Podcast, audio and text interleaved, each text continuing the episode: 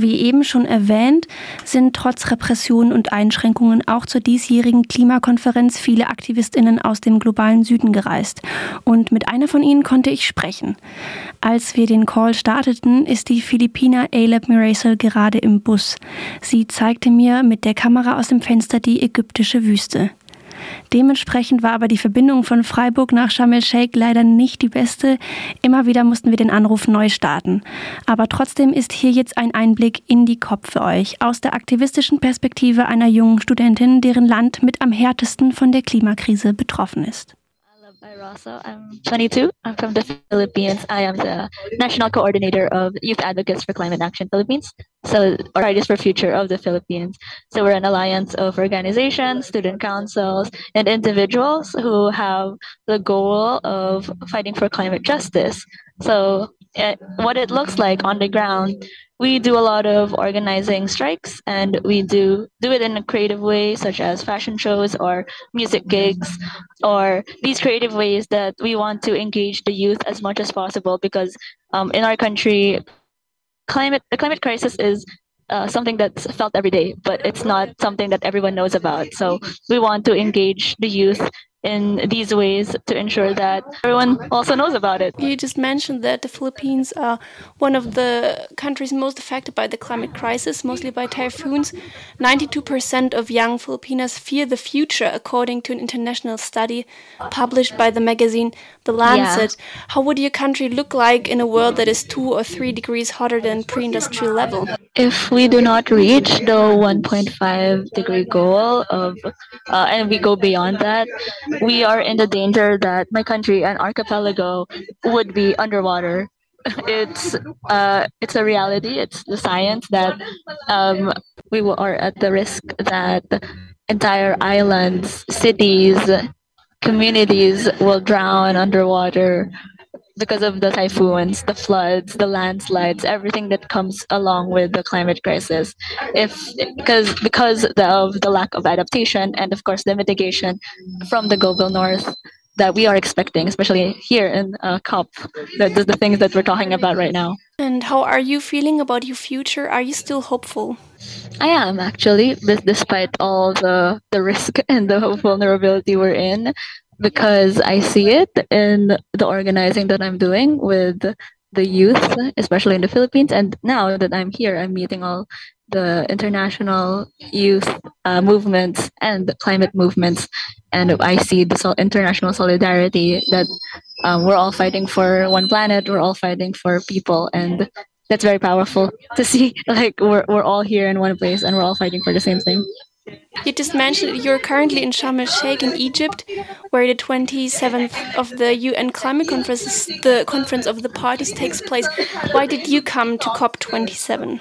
Yes, uh, so I came here to bring the campaigns of the Philippines um, as the representative of my organizations. I'm bringing the campaigns of the Filipino youth, but then at the same time, the communities that we work with and the communities who are most affected in the Philippines. So those are the small fisher folk, the small peasants, the uh, urban poor, the laborers.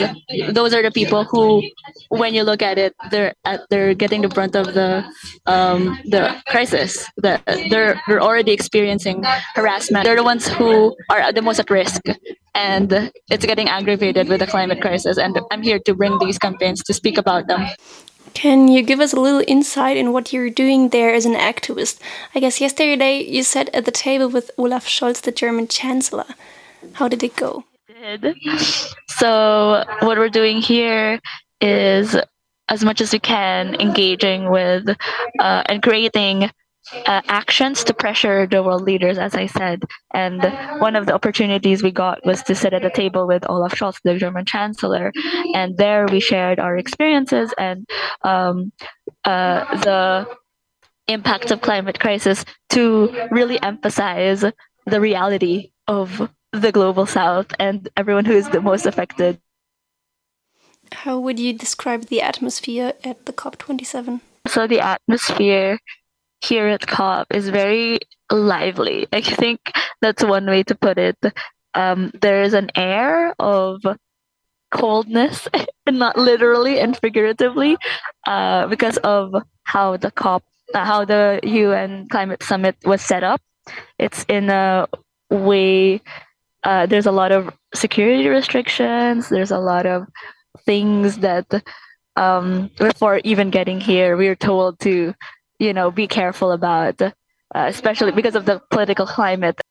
Um, it it really has an effect in uh, how we want to bring our campaigns and what it affects are like what campaigns we want to bring in the first place. Many activists have not traveled to the COP in Egypt because of the massive repressions against the civil population especially activists, journalists, queers, and women. Why did you choose going there nevertheless? I understand that this COP is a COP that is limited in the things that we can do, but it's important nonetheless that we do as much as we can to bring attention to what is happening on the ground. And of course we do as, it as much as we can in a, in a local and national scale but it's a whole different level when you're bringing it in an international scale where the collective decisions of world leaders is happening and that is happening here so by be just by being here and just by bringing the message and by having people around us doing the same thing it sends a message to the entire world that it matters and that we need to do something and it's urgent a key element for global climate justice are the reparations and the loss and damage finance. So, the countries of the global north that are mostly responsible for the climate catastrophe, but um, least affected and much more resilient, should accept their historic debt and pay at least $100 billion each year to finance resilience, adaptation, and climate protection in the global south. Why is this so important and why is it also just?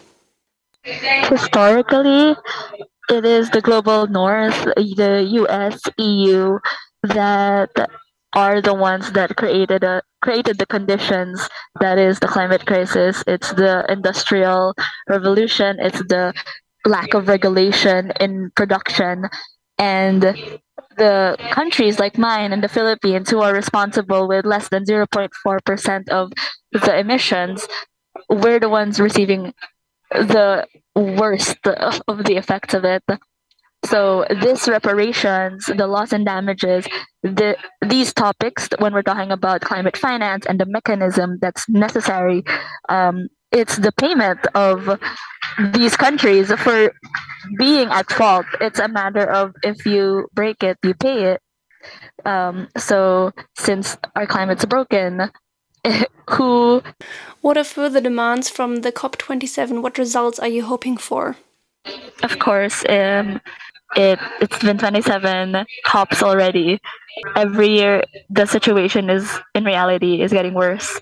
So what I'm expecting is urgent decisions, political will from these leaders to do something and use these pledges that they're talking about and they're negotiating and actually put them into action in the countries and and to ensure that the these negotiations don't stay as negotiations only.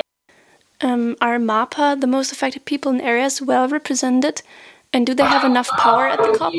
In all spaces, um, there is the lack of representation for the most affected peoples and areas. Uh, this COP27, there isn't as much that was that we're able to attend as like last year in Glasgow, which is surprising because it is an African COP, and we're expecting where the MAPA people um, are expected to be here. Uh, the power, though, of the youth as uh, being here holds as much power as they can with the words that they're bringing, the campaigns that they're bringing. Um, of course, we, uh, the civil society here in the COP is limited with the actions that we can do uh, because we can't be in these negotiations. Um, negotiations itself, like we're not inside the rooms. So in reality, the genuine representation is lacking amongst everyone. It's not just the MAPA, but the lack of representation of the youth, of uh, laborers, of uh, different sectors of society as well. They're not the ones in the negotiating rooms. It's the world leaders. So, what do you think uh, the representative of the Philippines can achieve? The news is that the president of the Philippines, the son of the dictator Marcos, is not attending MAPA, so he will be leaving the negotiations to the ministers. Um, or well, the representatives of the Philippine government delegation. I hope that they bring and they listen to the voices of the Filipinos and the needs that they're asking for. And these are the needs that are important because these are the demands that we need to ask for from the global north. So, what gives you power and energy to keep going and keep fighting? What gives me energy are the people that I work with. In the Philippines, we do integrations with communities, with farmers and fisherfolk. And it brings me hope. It brings me life that what we're doing matters and it's creating change even in the smallest ways but we're also bringing it to the root cause. Um, we're linking and raising the campaigns of of these communities the gut problems the, the hunger the poverty to the issue of climate and the climate change. And it's very fulfilling Das war Aleb Miracle aus Ägypten, aus Sharm el-Sheikh, mit einem Bericht über die COP, die Stimmung, ihre Forderungen und Hoffnungen und einer positiven Botschaft zum Schluss. Das hat mich generell sehr beeindruckt, wie viel positive Energie und Kraft Aleb hatte, trotz der oft aussichtslos scheinenden Lage und dem, was auf ihr Land zukommen könnte.